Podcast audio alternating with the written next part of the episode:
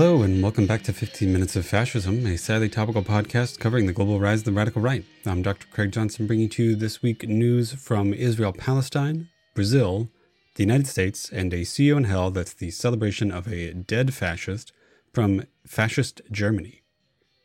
Starting out in Israel Palestine, Catholic rights in Israel have been under fire under Netanyahu's new right wing government. Specifically, this is dealing with the Israeli claim to control the entirety of Jerusalem and that the city essentially be mostly or you know like very very increasingly used exclusively in the interests of Jewish religious rights and the privileges of the conservative branches of the Jewish religious community. Specifically the Christian Patriarch of Jerusalem who is the head of the Christian churches in Jerusalem has denounced a wave of graffiti attacks and other instances of harassment of Christian clergy in Jerusalem. This is also coming after weeks of attacks on mosques and other Muslim centers in Israel and in Palestine during the month of Ramadan. Moving on to Brazil, Jair Bolsonaro, the former president of Brazil, has essentially reconciled himself to the fact that he is going to be made ineligible for election. It's looking very, very clearly like he is going to be incapable of running in the next presidential election in Brazil due to all of the legal claims and legal problems that he's facing. However, he and his allies are also being very clear that they intend to appeal any and all of those decisions, and that even though they think that he's probably going to be rendered ineligible for running, that he's going to try to run anyway because he is going to appeal and reverse these decisions. This is especially the case because the judge who's been handling all of these investigations into Bolsonaro and his cronies, especially as they relate to the January 8th attempted coup in Brazil, a guy named Alexandre de Moraes, will be out of his position by that point, meaning that it's possible that the Brazilian courts will be, you know, singing a different tune by the time that they make these appeals. Also, incidentally, this week, Jair Bolsonaro's son, Eduardo Bolsonaro, who is a member of the Chamber of Deputies in Brazil, that's the lower branch of the Brazilian legislative branch. Got in a fistfight. He got in a fist fight in Congress. Um, he punched somebody who is a member of the Workers' Party. Yep. All right. Moving on to the United States. Pentagon documents and top secret Pentagon documents specifically have been leaked by an Air National Guardsman who was stationed in Massachusetts. Specifically, he was working with a branch of the Air National Guard that dealt with insurance operations the guy's name is Jack Teixeira, and he shared these pieces of classified information that had to deal with the Russia Ukraine war on social media. Specifically, he shared them on a Discord server that he is a member of, and specifically, it is a video gaming Discord server. He was trying to, you know, flex on his friends, um, as the kids said, I guess, like a year or two ago, I'd assume at this point. He has been arrested and charged with two counts related to the sharing of this classified information. The hearing against him will be being held soon. Now, this guy is a kid. He's only 21 years old. So the people who know him best are his high school classmates and those that he attended, you know, military training with, and also the people on this Discord server where he shared these documents. A lot of these people, having been interviewed by the press, have said that this guy is like your standard military slash gun obsessed guy also, apparently, he is a traditionalist Catholic conservative and a libertarian. So, you know, that's just sort of exactly what you would have expected of such a person sharing secret documents on a Discord server. Moving on to the United States Supreme Court, there has been more evidence of Clarence Thomas's corruption. Clarence Thomas, a member of the United States Supreme Court, has been embroiled in an investigation relating to his bribes, the bribes that he received from billionaire Harlan Crow. Another one of these bribes has come to light in the last week. Thomas, quote unquote, sold a home to this billionaire, Harlan Crow, who is a real estate mogul. However, this home is not like, you know, an expensive, big, fancy property. It's just like one of the homes that Clarence Thomas's family owns. It's just like a regular, sort of like two story suburban house. Now, Thomas did not disclose this sale, which is illegal in a law that was passed in the United States following the Watergate investigations. These kinds of things need to be brought up, they need to be disclosed by United States government officials, by federal officials, essentially.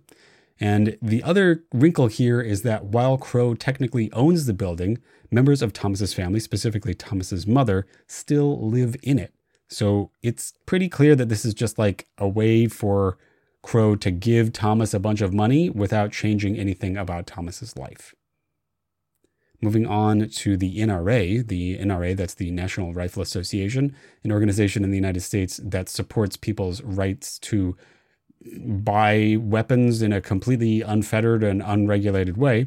They held their big national convention, their big annual convention in Indianapolis this year.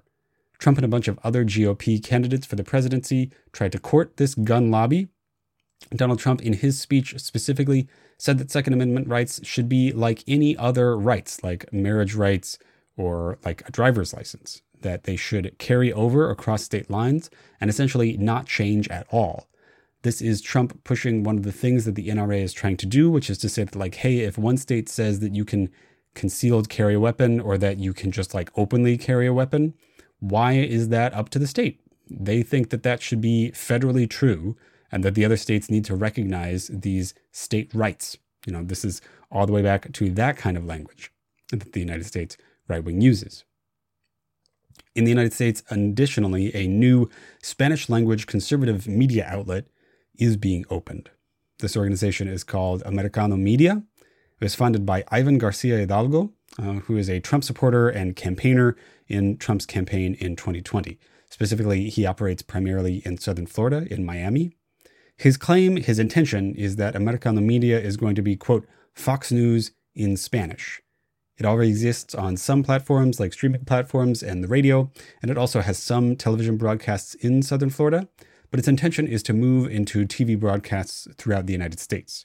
This is particularly worrisome if you are worried about the power of the right wing in the United States, because it is an attempt to drive a wedge into the Latino community in the United States and to get these more conservative Latino voters, of which there are many, to vote for the Republicans eventually in state and presidential elections. Finally, in the United States, we're going to close the show talking about the state of Oklahoma. This week, there was a leak of audio that was produced by the sheriff and also some county commissioners in a small county in Oklahoma called McCurtain County. Now, these officials, these county officials, were being secretly taped by a local journalist.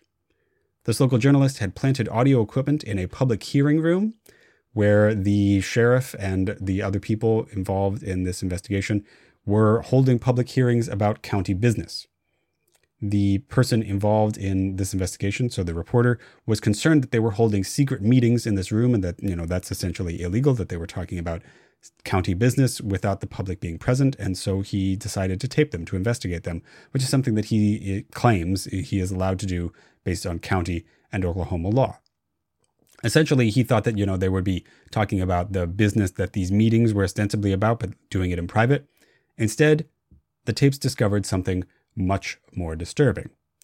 When everyone else had left this meeting in McCurtain County, these county officials started to talk like extreme radical right wingers. They started to use racial slurs. They started to express homophobic and sexist views. They specifically joked about having one of the journalists working at the newspaper doing this reporting. They, they joked about having that person assassinated. They named this person in this joke. And most disturbingly, one of the county commissioners specifically complained about how they could no longer lynch black prisoners in their county. He wasn't just saying this idly. He was talking at length about, you know, a narrative. He said, like, oh, isn't it so terrible that we can no longer go to this county jail and take the prisoners and take them to a specific creek? He named the place where we would lynch them. This was what the investigator found. Now, after this documentation, after these tapes were made public, there was a big out, outcry, you know, not just in this county, but in the state of Oklahoma and also in the United States at large.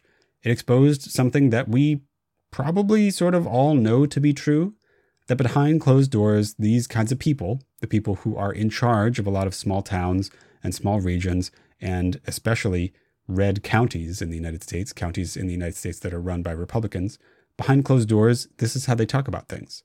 They talk about the good old days when they could lynch people. Now, the governor of Oklahoma, who is a Republican, has of course called on all of these officials to resign. And, you know, they might. They might actually face some consequences for what they've said. But the fact is that so, so many of their compatriots, so, so many people who agree with them, will not be facing any of those consequences. Finally, a remembrance. This week in history, in fact, the day that I'm recording this, April 19th, I record these on Wednesdays. April 19th is the anniversary of the Oklahoma City bombing. This bombing occurred on April 19th of 1995 and was perpetrated by a right-wing terrorist vigilante named Timothy McVeigh, an anti-government conspiracy theorist who decided to bomb the biggest government office building in Oklahoma City in 1995. He did this because he wanted to oppose the power of the federal government and because of his right wing conspiratorial views. His actions killed 168 people, they injured 680 more, and caused over half a billion dollars in damage, and that's in 1995 dollars. It's well over a billion dollars today.